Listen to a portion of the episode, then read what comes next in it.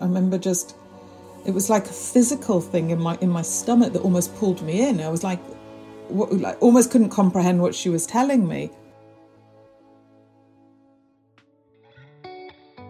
From the team behind Stylist, this is Nobody Told Me. Stories of life, love, grief, success, and failure, and the lessons learned by the women who survived to tell the tale. I'm your host, Lisa Smosarski, editor in chief of Stylist. In today's episode, we're joined by Nicola Mendelsohn, CBE.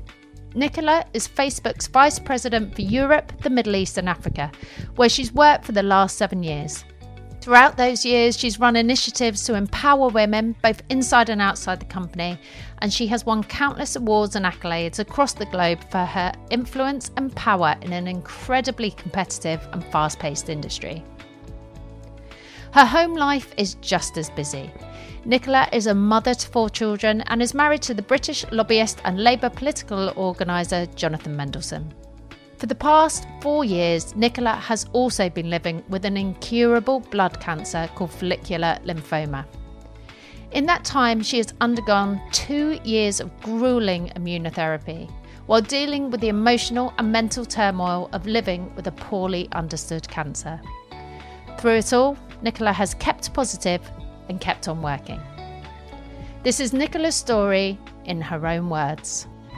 I'm Nicola Mendelsohn, and nobody told me that I would carry on working after being diagnosed with follicular lymphoma, an incurable cancer.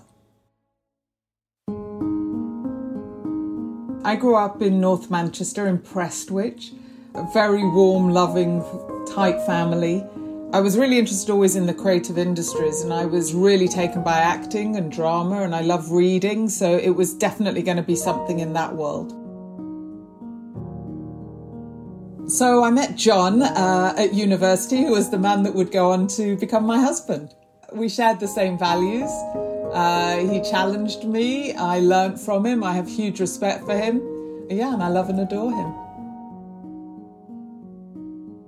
So John and I moved to London and actually we got married not long after. So I was actually married by 22 and I had the first of our four children when I was 25, which when I look back on now is pretty young. And together now we have a, a thriving family, a brood of four uh, grown up children who bring us a huge amount of joy, uh, a daughter and three sons.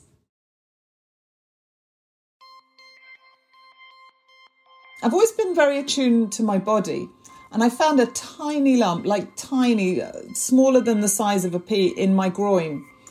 And honestly, I didn't think anything of it because nobody had ever told me you need to check for lumps in your groin. You're taught as a woman always check your breasts and check it, you know, if, if there's anything going on there. And it wouldn't have been for the fact that I've got a girlfriend who is also my doctor. And I mentioned it to her and she dismissed it as well. She said it's probably nothing you know, girls get that sort of thing. But if it hasn't gone in two or three weeks, you know, I'll have a look at it then. I'll never forget I had um, a really busy day and I called her and I said when when could she see me? This was 3 weeks later and she said I'll see you at 6:30. So I did that day one of the biggest speeches that I have done at the CBI conference and that night I went to see her.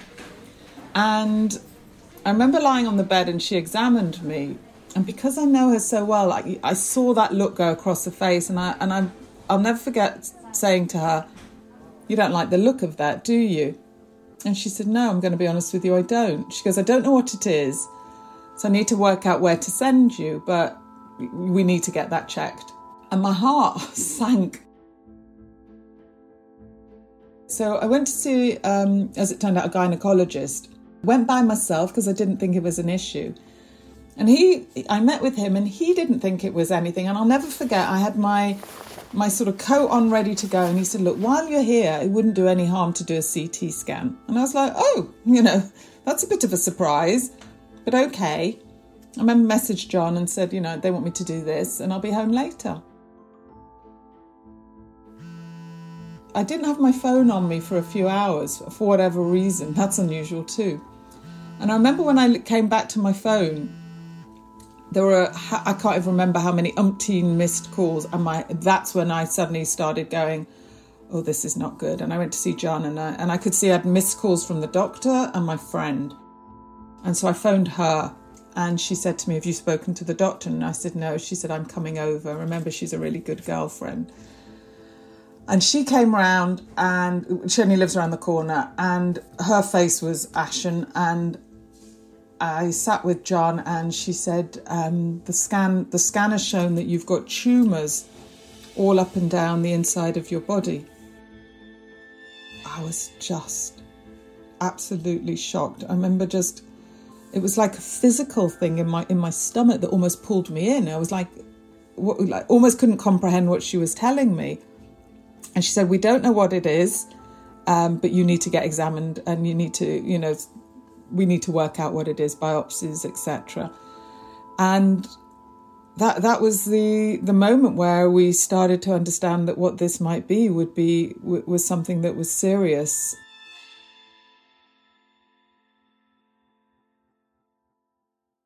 It's never good to get news like this on a Friday because it turns out what I needed really to have was a PET scan and you can't get those at the weekend. And so that was without question the worst weekend of my life because, in the absence of knowledge, all you can do is Google, right? And you Google the very worst things that it could possibly be, which led to me a weekend of not sleeping, eating, crying, and projecting all the very worst things that, that were, could possibly happen. That the life that I'd had just a week before, the day before, a few hours before, was totally different to the life that I was now going to have. And the life ahead just was was just full of misery. It was pain, it was treatment, it was a taking away of everything that I loved, cared about, enjoyed, practiced.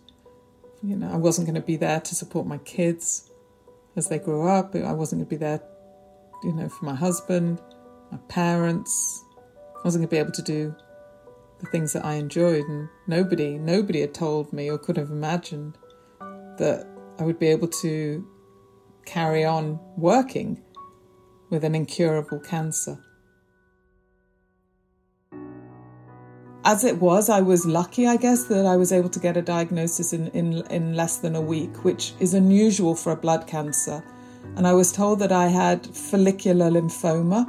It's a incurable cancer of the blood, and that this was going to be with me now for the rest of my life because it wasn't something that can be cured. I didn't have a single symptom. I didn't have a single symptom, which is why I guess it was also such a shock. There was none of that, oh, now I can understand why. It just was a shock. My mum actually said to me, Are you joking?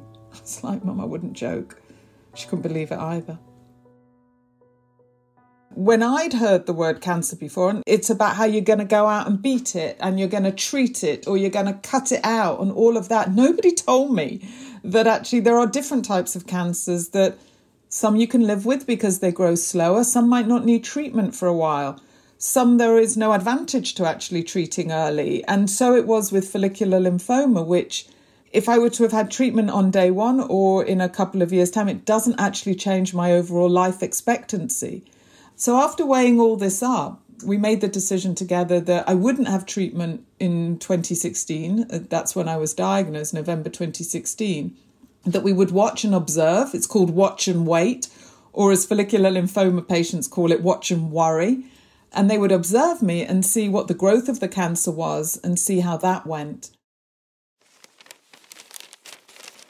I'd made a resolve to myself on the Monday when I saw the state that I'd put myself in, and I had done that. Cancer hadn't done that. I had done that in my own mind. To say that is not a way that I was, you know, however long I was going to have, I was not going to allow that to happen to me again. And and that was a really conscious decision that I made that I wouldn't allow myself to spiral downwards again with the what happens, what if, how about, etc. Because it can only lead to negativity and actually the one thing I know is certainly when you're battling something like cancer you the more that your mind can be in in a in a strong and positive place the better it is for your healing.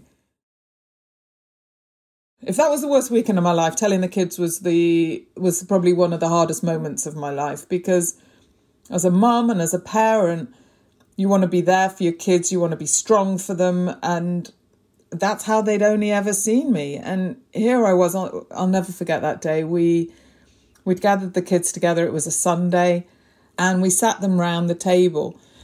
And I couldn't get the words out. John had to help me. And what floored me more than anything was when Zach, my youngest, our youngest, who, is, who was 11 at the time, just asked, turned around and he just looked at me with just sadness in his face. And he said, Mum, are you going to die? From that day on, I've said that I would always talk about it, I would always be open, they could always ask me anything. And when I check in with them on it, which I do, they say they take their cues from me and they say, you know, you seem all right, mum. You're you're getting on with it. You're working. So if you're all right, we're all right, and we're here for you.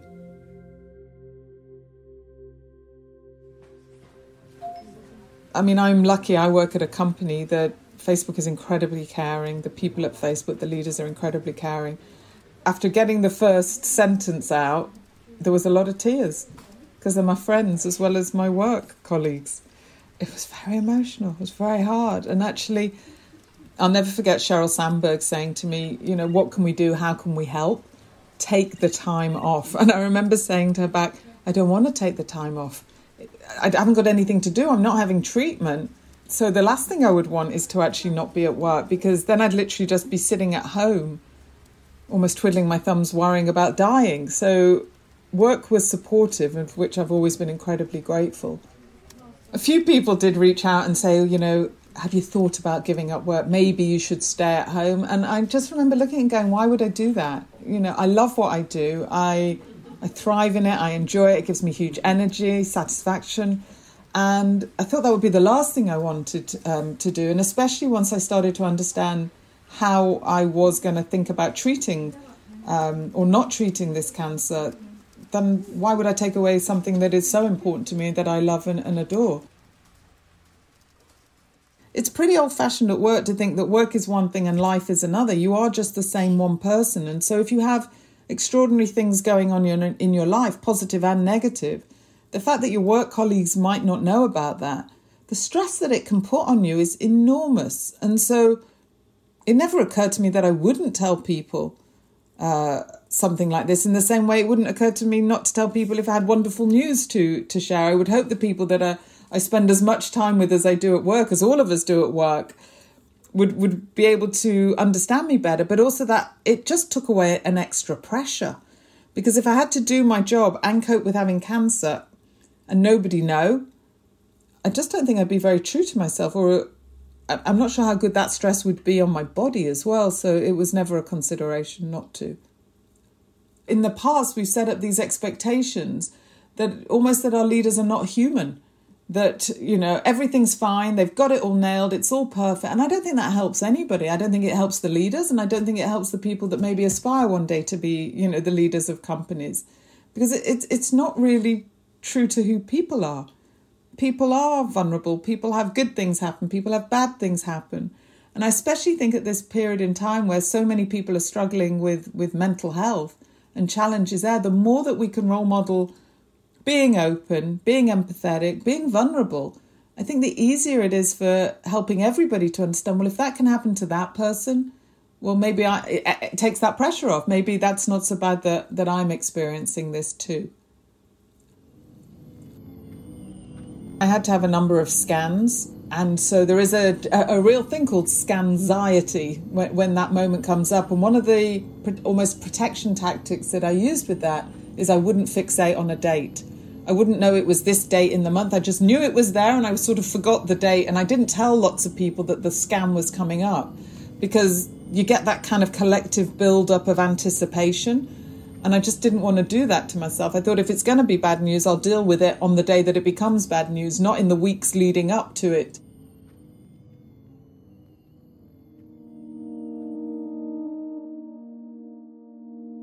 Probably the day that floored me was the day when I realized I was going to need chemotherapy.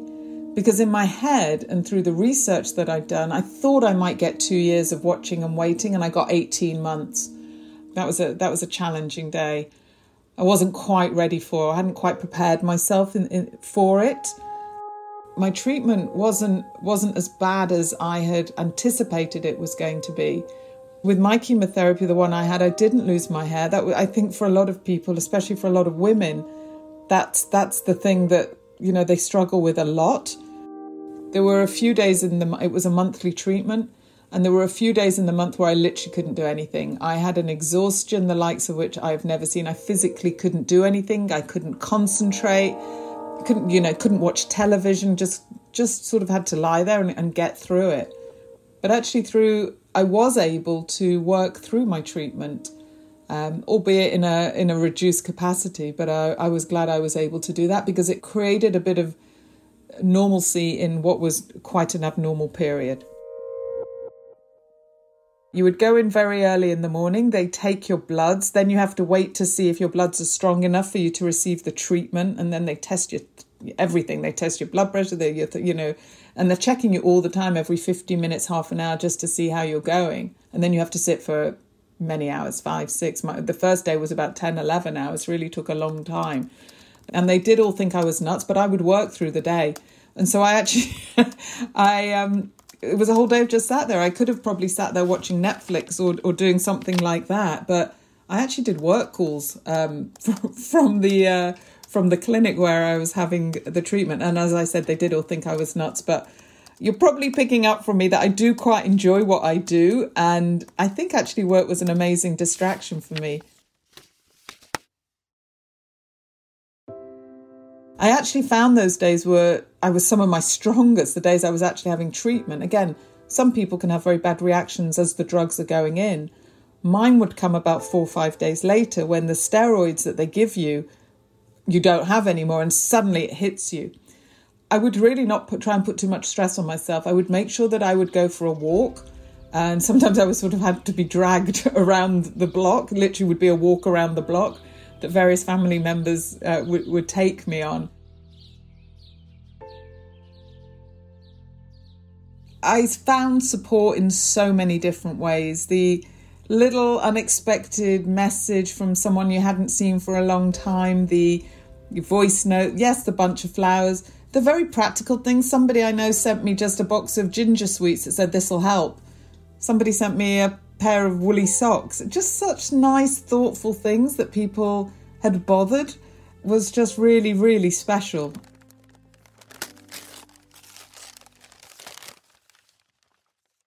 Some people by the third, you know, the third month, it's gone completely. Mine hadn't.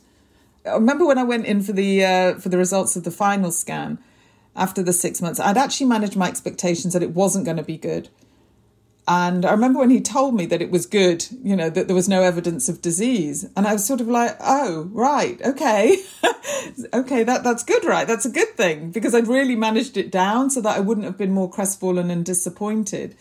So, from a medical perspective at the moment, I am now just in a waiting game. I am waiting to see when this cancer will start to grow again. And there is nothing at the moment in, in science that can give me any indications when that will be. Some people have treatment and it, it, the treatment doesn't work. Some people have treatment and it comes back within six months. Some people have treatment and it can be five years, 10 years before it comes back again. So there is no knowledge out there at the moment that can help.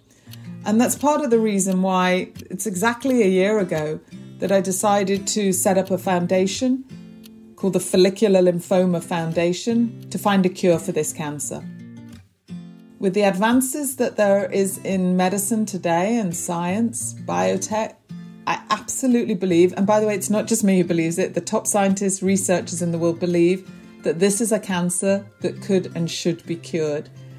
They can see pathways as to how that might happen, and what it just needs is the money to be able to do that.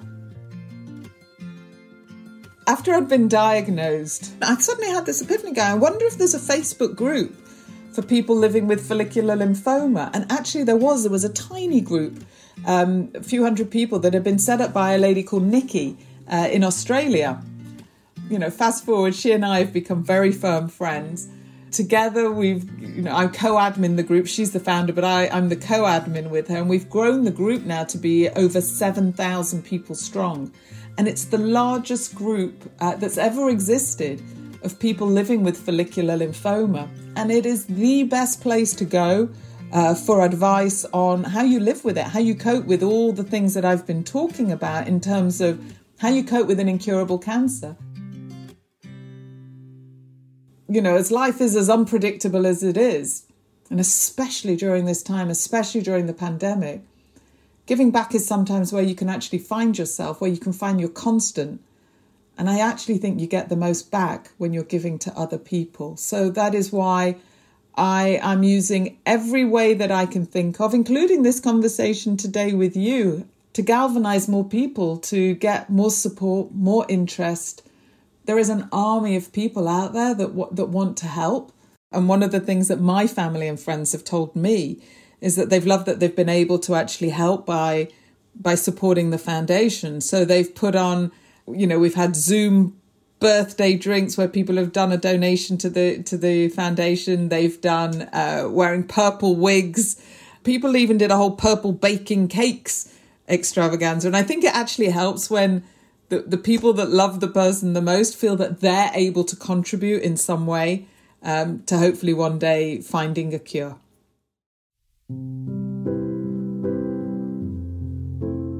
I was first diagnosed, we talked about the illness a lot. It was ever present. And I remember a cancer survivor saying to me, There'll come a day where you forget you've got cancer. And I remember thinking, I can never imagine a day when that will happen. I can never imagine not checking my body for lumps and bumps. And actually, that day, time does help. Time really, really does help. Now, that's not to say that you know, that I'm not hyper paranoid about any changes that I see. I am, and that's never going to go away. And maybe I was a bit too lax in the past on that. I don't know. But, you know, there are days where I don't think about cancer anymore. And, and when I remind myself that I do, I'm like, oh, I do think of that person's voice telling me that. When I look ahead to the future, I do feel, I do feel positive. I do feel hopeful. I do think that if you point enough people in, in one direction and I get I am able to help convene some of the brightest minds in the world to focus on finding a cure for follicular lymphoma, then yeah, I feel hopeful that we'll do that. I am grateful for every single day that I have. It could be worse. It really could have been worse. And so I make sure that I eke out every bit of joy that I can every single day that I'm lucky enough to be here.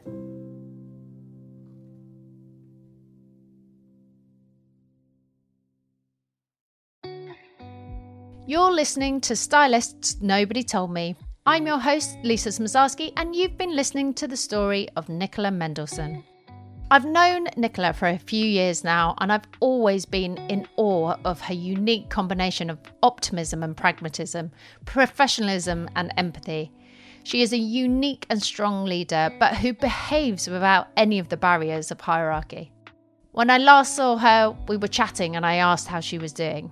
She told me that she was travelling loads for work and then quickly how lucky she was to be doing so.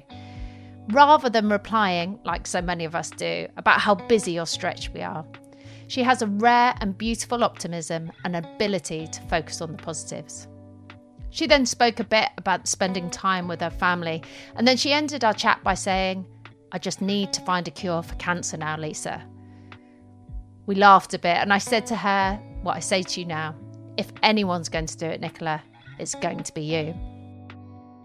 Hearing Nicola's story in her own words reveals she has tackled her cancer like she has tackled life, with quiet but determined strength. When she describes her plan to watch and wait to see if her cancer grew, I was struck by the strength it must take to do that. It absolutely takes your breath away. Then she goes that one step further she shared a private journey to create a community. She wanted to break down barriers in the workplace or give comfort to others going through the illness themselves. And it is this which is proof of her remarkability and resilience, something I've always known her to have. Nicola has had to confront a fact we all know to be true but try to forget. None of us know what tomorrow has in store but her story and the learning she takes from it are testament to the fact that even if the future, or perhaps even the present, looks nothing like you expected or planned, it doesn't mean that that new reality can't be something extraordinary too. Thank you so much for listening to Nicola's story today.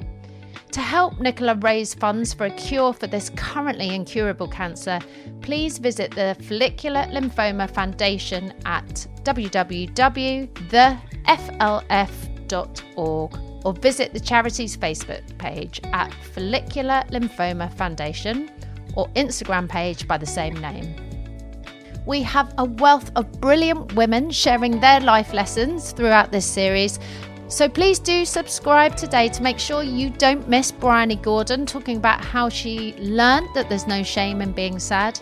Gina Knight on how losing her hair to alopecia led to a truly successful career. Or the brilliant Sinead Burke on why refusing to be operated on as a child was the best decision she ever made. We'd also love to hear your comments and suggestions of stories you'd like to hear, so please leave this in the podcast style or DM us on the Stylist Instagram. Don't forget you can find even more inspiring stories and life lessons on our website, stylist.co.uk.